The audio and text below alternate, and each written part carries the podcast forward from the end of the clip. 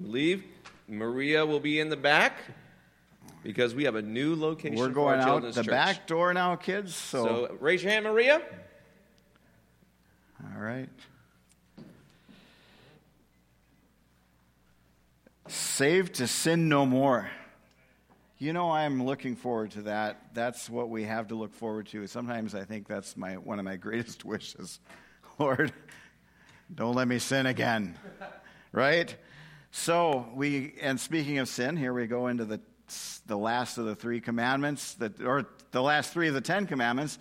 Um, and you see the title there on the screen. It begins in the mind.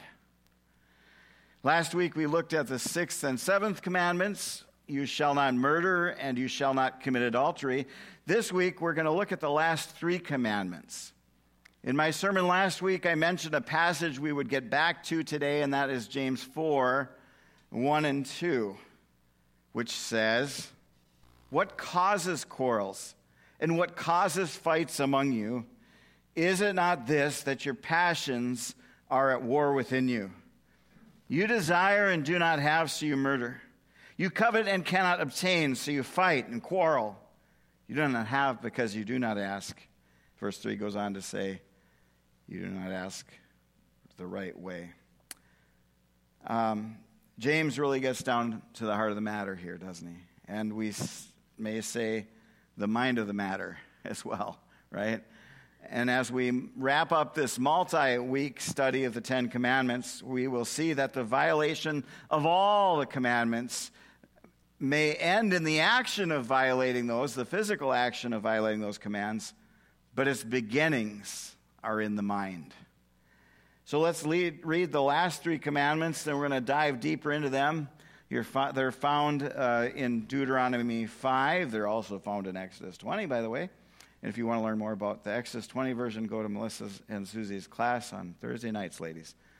Um, starting at verse 19 of chapter 5, Deuteronomy, and you shall not steal, and you shall not bear false witness against your neighbor, and you shall not covet your neighbor's wife, and you shall not desire your neighbor's house, his field, or his male servant, or his female servant, his ox, or his donkey, or anything that is your neighbor's.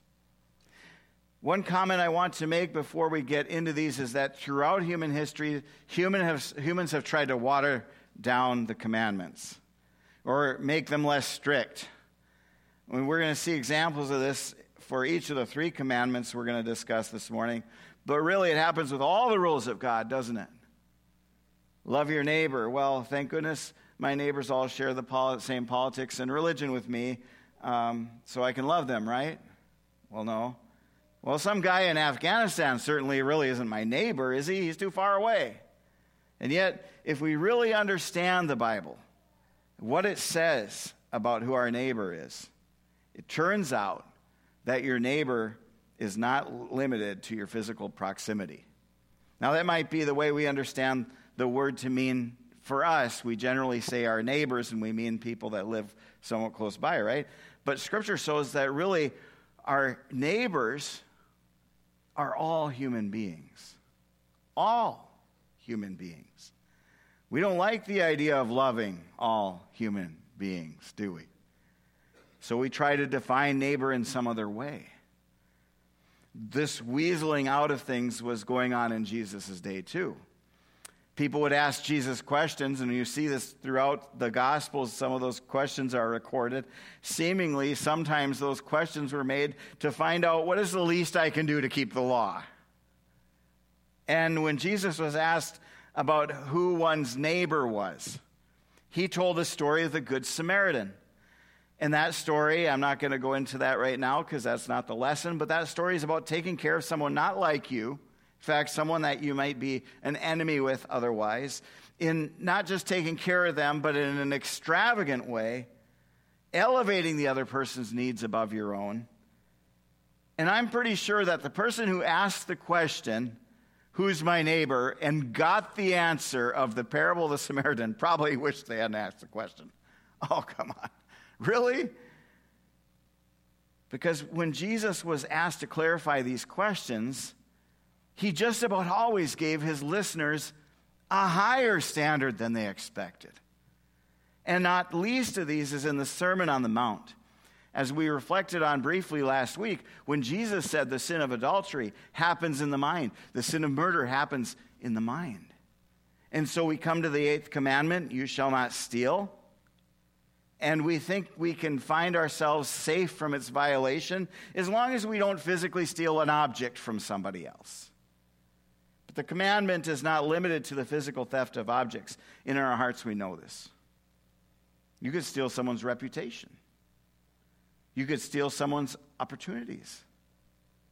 You could take advantage of someone else's weaknesses to profit yourself. Why were the Jewish people commanded not to take interest on a loan to a fellow Israelite? Because it's easy to exploit people who, for whatever reason, are unable to provide for their temporary needs. And so, in their desperation, they will agree to any terms to get that temporary need met, right? But there are many sharks who will take advantage of that, charging high interest or claiming the property of the one who is in debt. In fact, there's a, something about that, about the cloak. You're not supposed to keep it overnight if you took it as a guard against a debt um, so that the person could still sleep at night. There's all kinds of rules in Scripture about this. And in some cases, the worst cases, the person in debt ended up selling themselves as a slave. Taking advantage of someone by charging exorbitant interest might maybe stealing no less than if you took the person's physical property. And the implications for this spread out into many areas. If a family has to move and they have to sell their house quickly, there's many companies, you see the billboards, they'll promise a quick sale, but far below market value.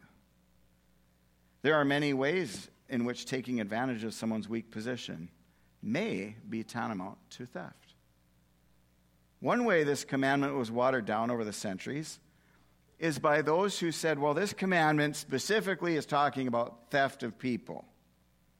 In other words, selling someone into slavery. There were actually a bunch of ancient rabbis who said that's what it was about. So think of bro- Joseph's brothers selling him into slavery.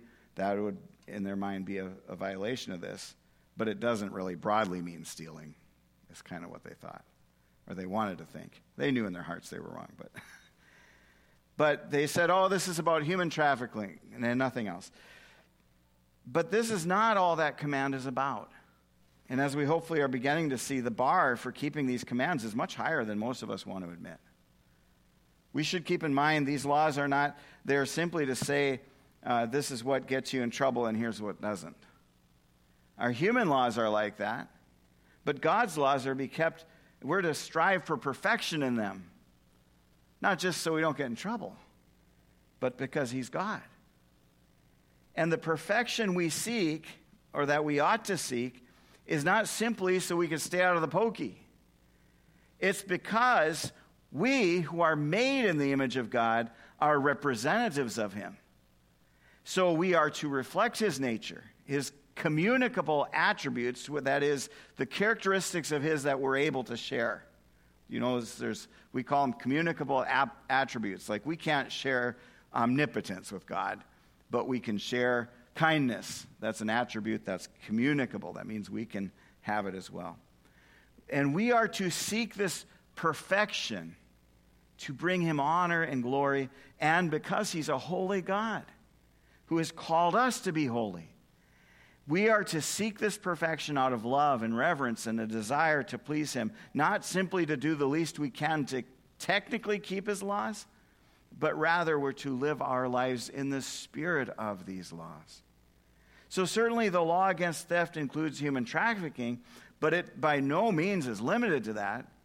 And the scope of this commandment goes far beyond what we may usually consider.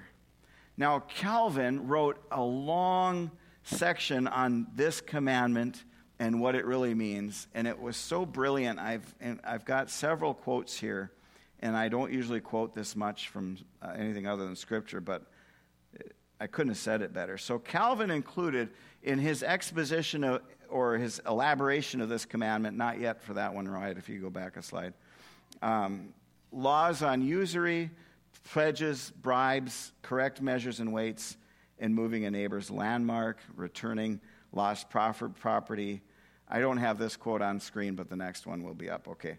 So here's what Calvin said If a man causes a field or vineyard to be grazed over, he's quoting Exodus 22 5, or lets his beast loose and it feeds on another man's field, he shall make restitution from the best in his own field and in his vineyard. Also, negligence, Exodus 21 33 through 36. When a man opens a pit, or when a man digs a pit and does not cover it, and an ox or a donkey falls into it, the owner of the pit shall make restitution. He shall give money to its owner, and the dead beast shall be his. When one man's ox butts another, so that it dies, that then, then they shall sell the live ox and share its price, and the dead beast also they shall share. share. Or if it is known that the ox has been accustomed to gore in the past, and its owner has not kept it in, he shall repay ox for ox, and the dead beast shall be his. And then also the laws that protect the weak and the poor from oppression, provide release for slaves, and ensure access to the needs of the poor, such as you're supposed to leave some grapes for the poor people to pick, you're supposed to leave some wheat for the poor people to glean, and that kind of thing.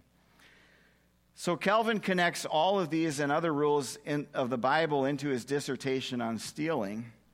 And God clearly sets up that the violation of these could be considered theft.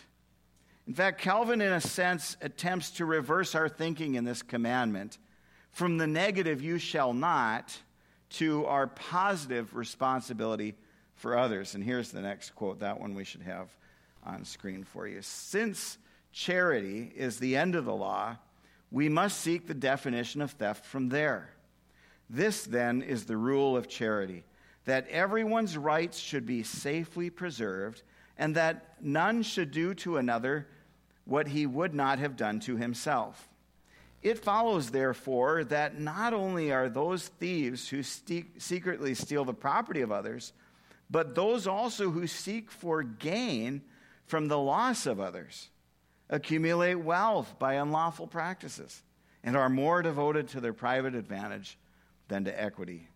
And then here's my last quote from Calvin. He says, We must remember that a positive command, as it is called, is attached to the prohibition.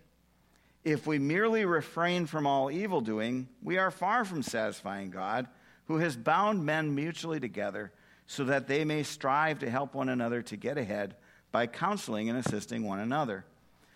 There is not the slightest doubt that God commands generosity and kindness and the other duties which give warmth to human society. Therefore, if we are not to be condemned as thieves by God, we must seek our brother's advantage no less than our own. End quote. And of course, theft may also involve, as I mentioned earlier, stealing someone's reputation and, that, and spreading rumors. And that leads to violating the ninth commandment, which we'll move right into and you shall not bear false witness against your neighbor. Once again, we see how all these commandments are interrelated. Bearing false witness, that is, telling a lie about someone else, is a theft of reputation.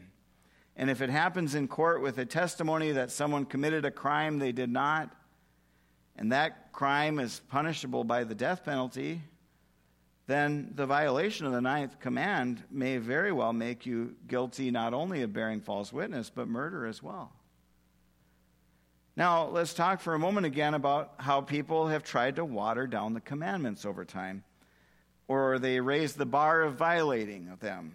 In this case, some have said, well, bear false witness, this command specifically means under oath or in a court setting.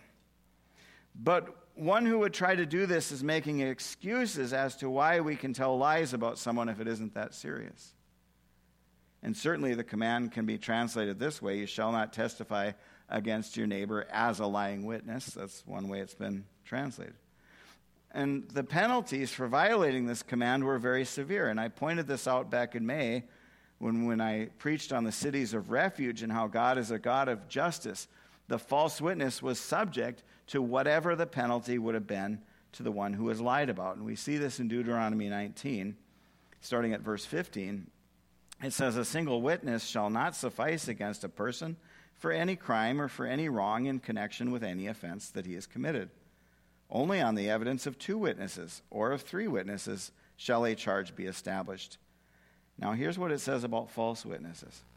If a malicious witness arises to accuse a person of wrongdoing, then both parties to the dispute shall appear before the Lord, before the priests and the judges who are in office in those days. The judges shall inquire diligently, and if the witness is a false witness and has accused his brother falsely, then you shall do to him as he meant to do to his brother.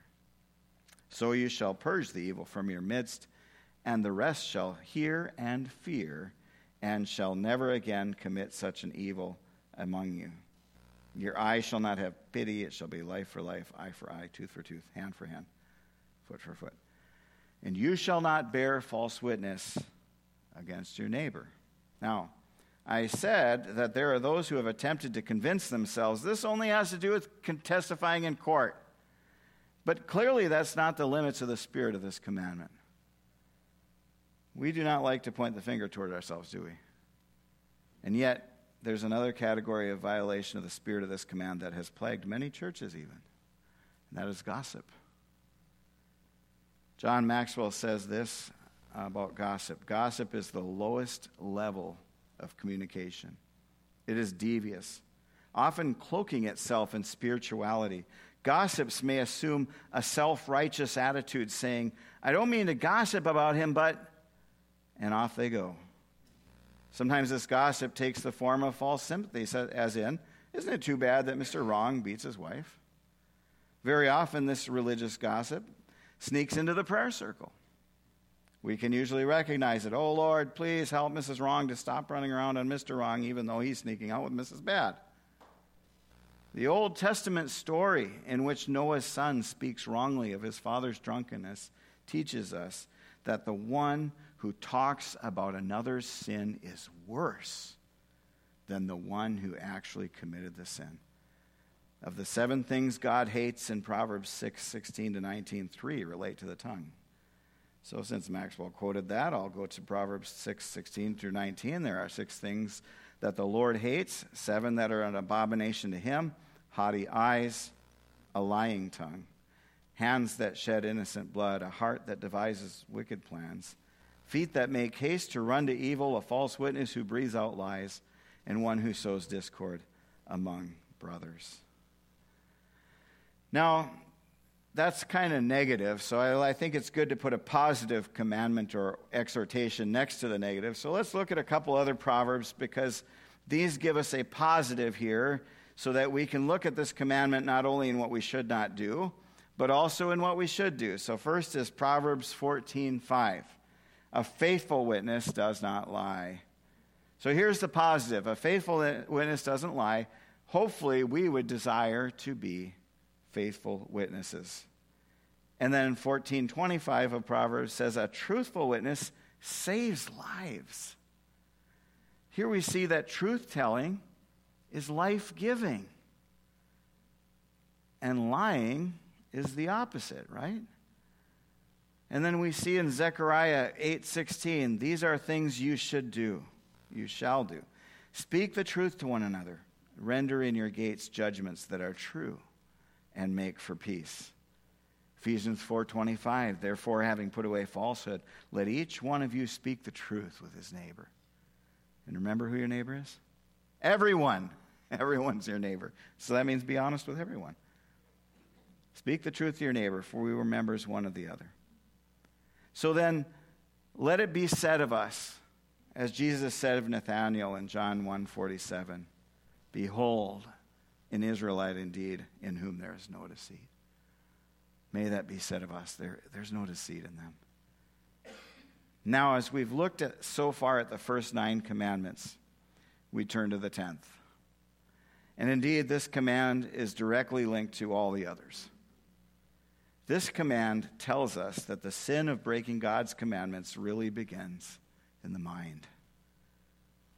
Deuteronomy 5:21 and you shall not covet your neighbor's wife and you shall not desire your neighbor's house, his field, or his male servant, or his female servant, his ox, or his donkey, or anything that is your neighbor's.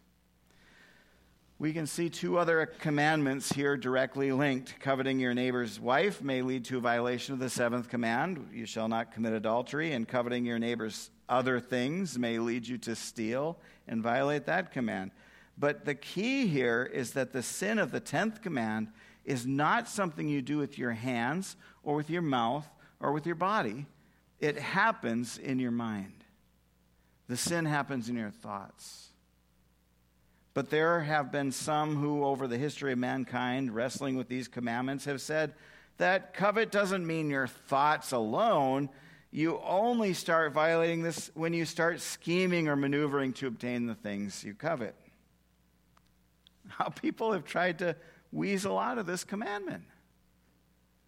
By raising the bar of what constitutes a violation, they weakened the spirit of this law. But Jesus corrected this attitude. To violate the spirit of this law, no action, no scheming or maneuvering is required. To violate the spirit of this law, all you have to do is think. This is a commandment that is violated purely in the thoughts of the person.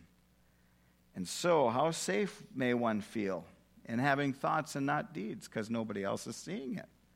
Right? Nobody's going to call me out on that because you don't know what I'm thinking. Yet, that feeling of safety in this example is self delusion.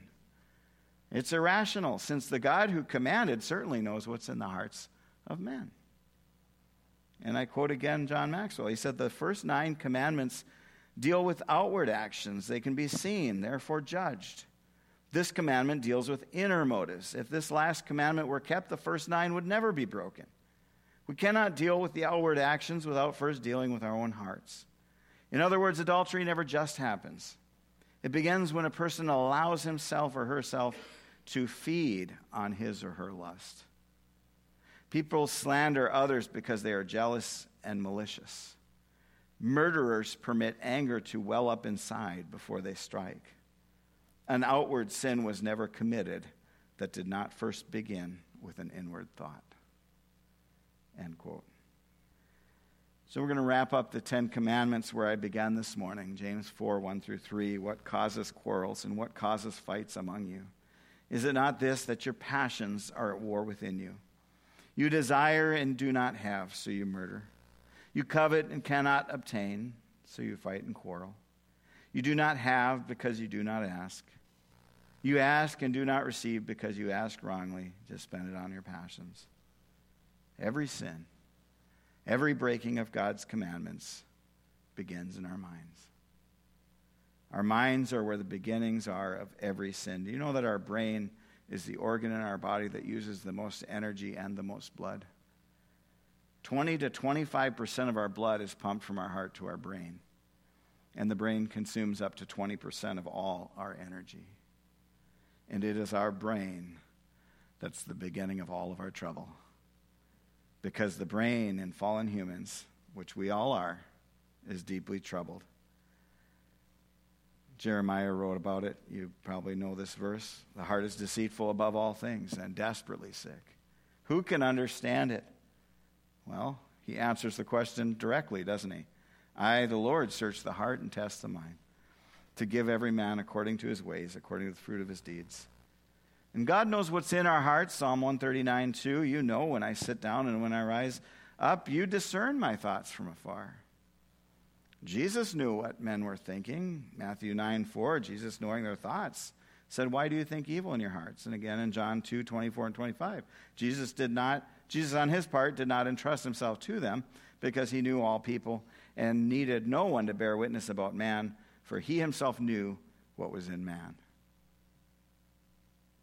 How then do we even begin to obey God's commands? We realize at this point how many we're guilty of, either in the deed or in the thought. What are we to do? If the Spirit of the Lord is convicting our hearts of our sin through His Word this morning, then how do we respond? How can we be free? First off, repent and believe the gospel. You may say, I've done this. Yet I remain in the struggle with sin. Well, you're in good company. For even the Apostle Paul wrestled with his impulse to sin. Romans 7, starting at verse 15, Paul writes, For I do not understand my own actions. For I do not do what I want, but I do the very thing I hate. Now, if I do what I do not want, I agree with the law that it's good. So now it's no longer I who do it, but sin that dwells within me. For I know that nothing good dwells in me, that is, in my flesh. For I have the desire to do what is right, but not the ability to carry it out. For I do not do the good I want, but the evil I do not want is what I keep on doing. Now, if I do what I do not want, it is no longer I who do it, but sin that dwells within me. So I find it to be a law that when I want to be do right, evil lies close at hand. For I delight in the law of God in my inner being, but I see in my members another law waging war against the law of my mind and taking me captive to the law of sin that dwells in my members. How many of us have felt like this at times? I don't want to sin, but I end up doing it. Wretched man that I am, who will deliver me from this body of death?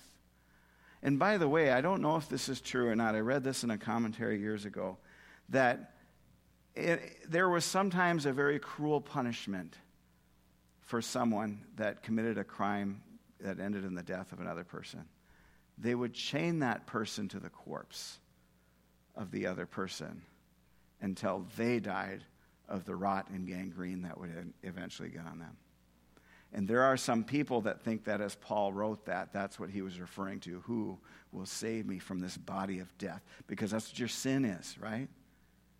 Bound to you.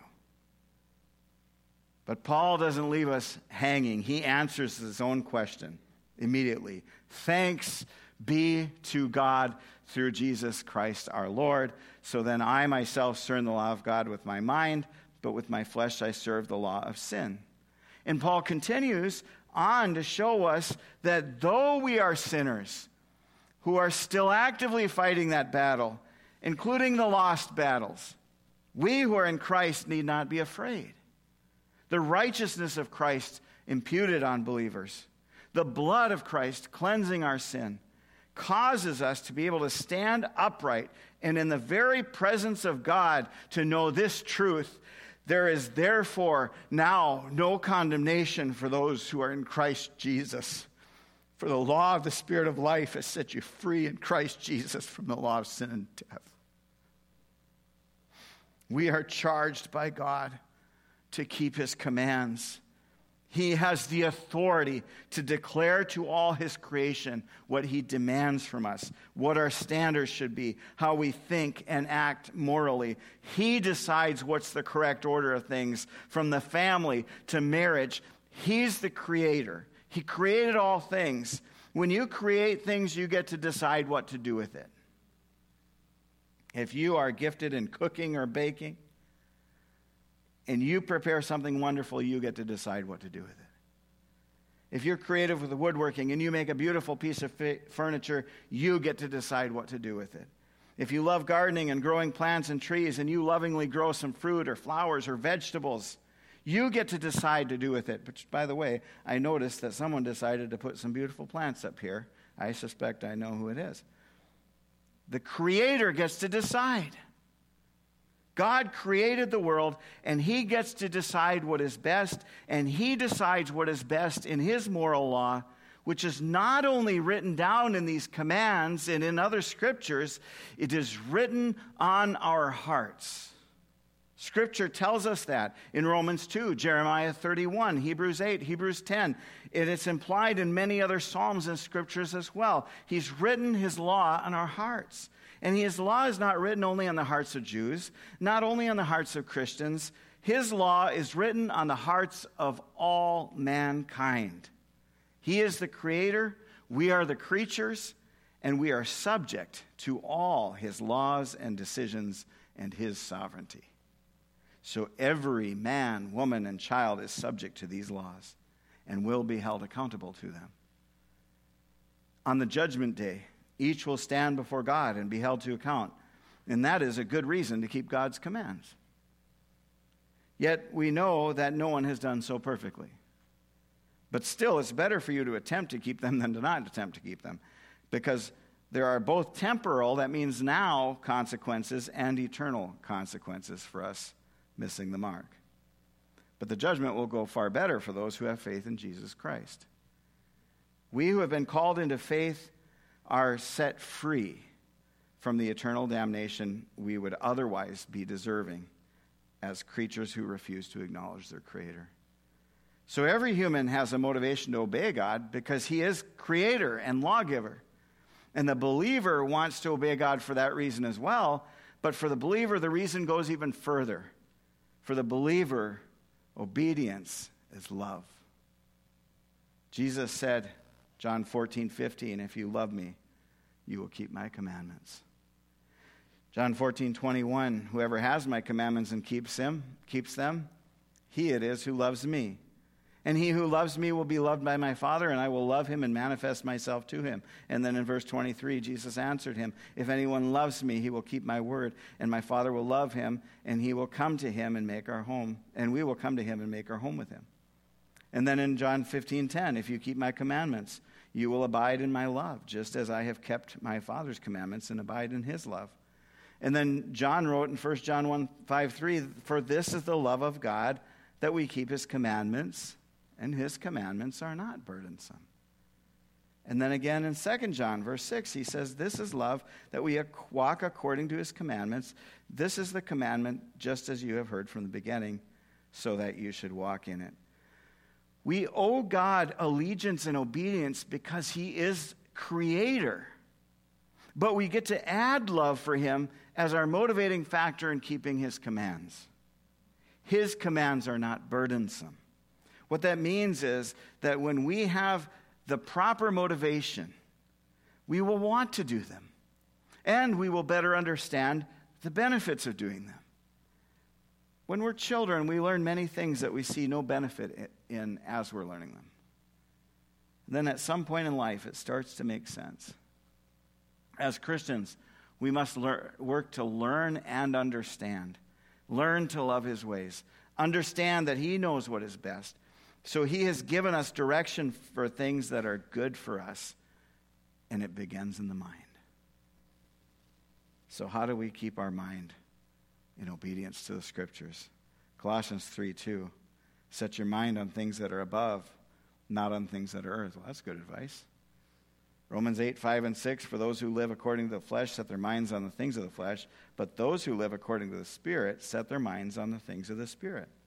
For to set the mind on the flesh is death, but to set the mind on the spirit is life and peace. 2 Corinthians 10:5 We destroy arguments and every lofty opinion raised against the knowledge of God and take every thought captive to obey Christ.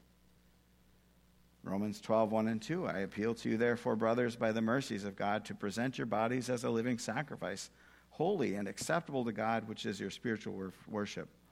Do not be conformed to this world, but be transformed by the renewal of your mind, that by testing you may discern what is the will of God, what is good and acceptable and perfect. Now, I've never been asked this in my a little over one year here at Oasis Church, but in past years, I've been asked, why do you use so much scripture? One guy literally said this Why can't you just read a verse and then talk to us? And no one here has asked that, but in case someone listening has thought it, and this morning especially, I've used a lot of scripture. Well, here, the reason is very simple. I don't want anyone leaving here talking or thinking about what Jason said. I want you to leave here having heard from God. I don't want followers. I want you to follow Jesus and his word. The reason I use a lot of scriptures is because it must be clear to all of us that this is not a religion led by a pastor or a governing board or an elder board.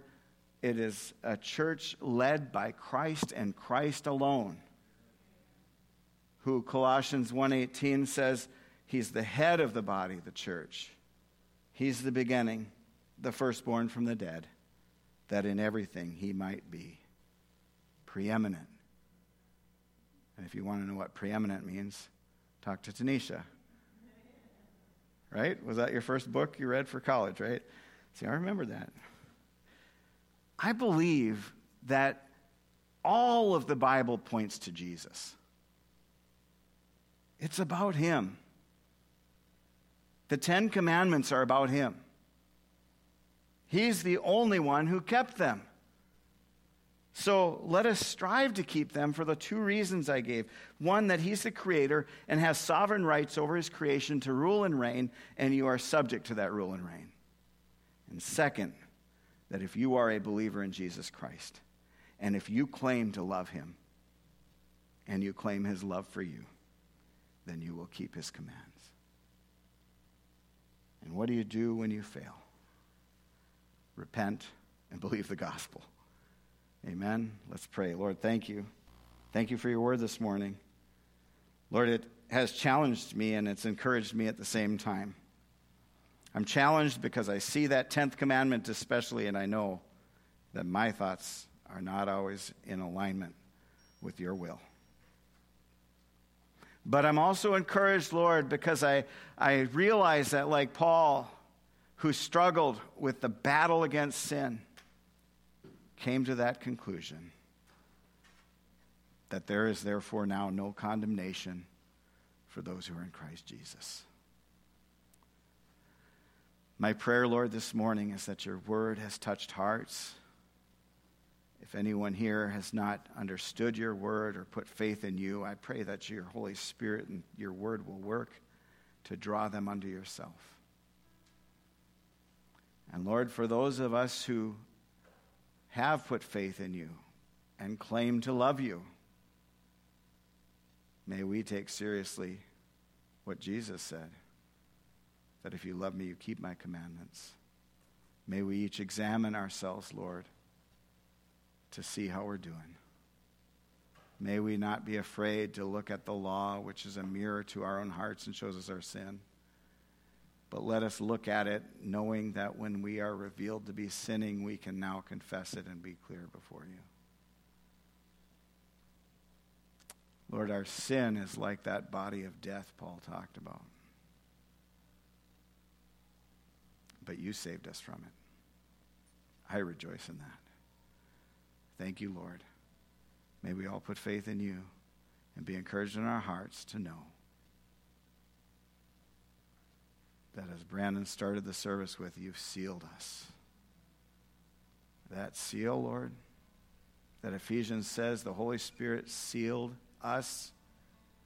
I thank God that nothing the Holy Spirit seals can become unsealed. And so we can rest, Lord, that even though we fail, you do the work of continuing to preserve us for salvation. Thank you, Lord. In Jesus' name, amen.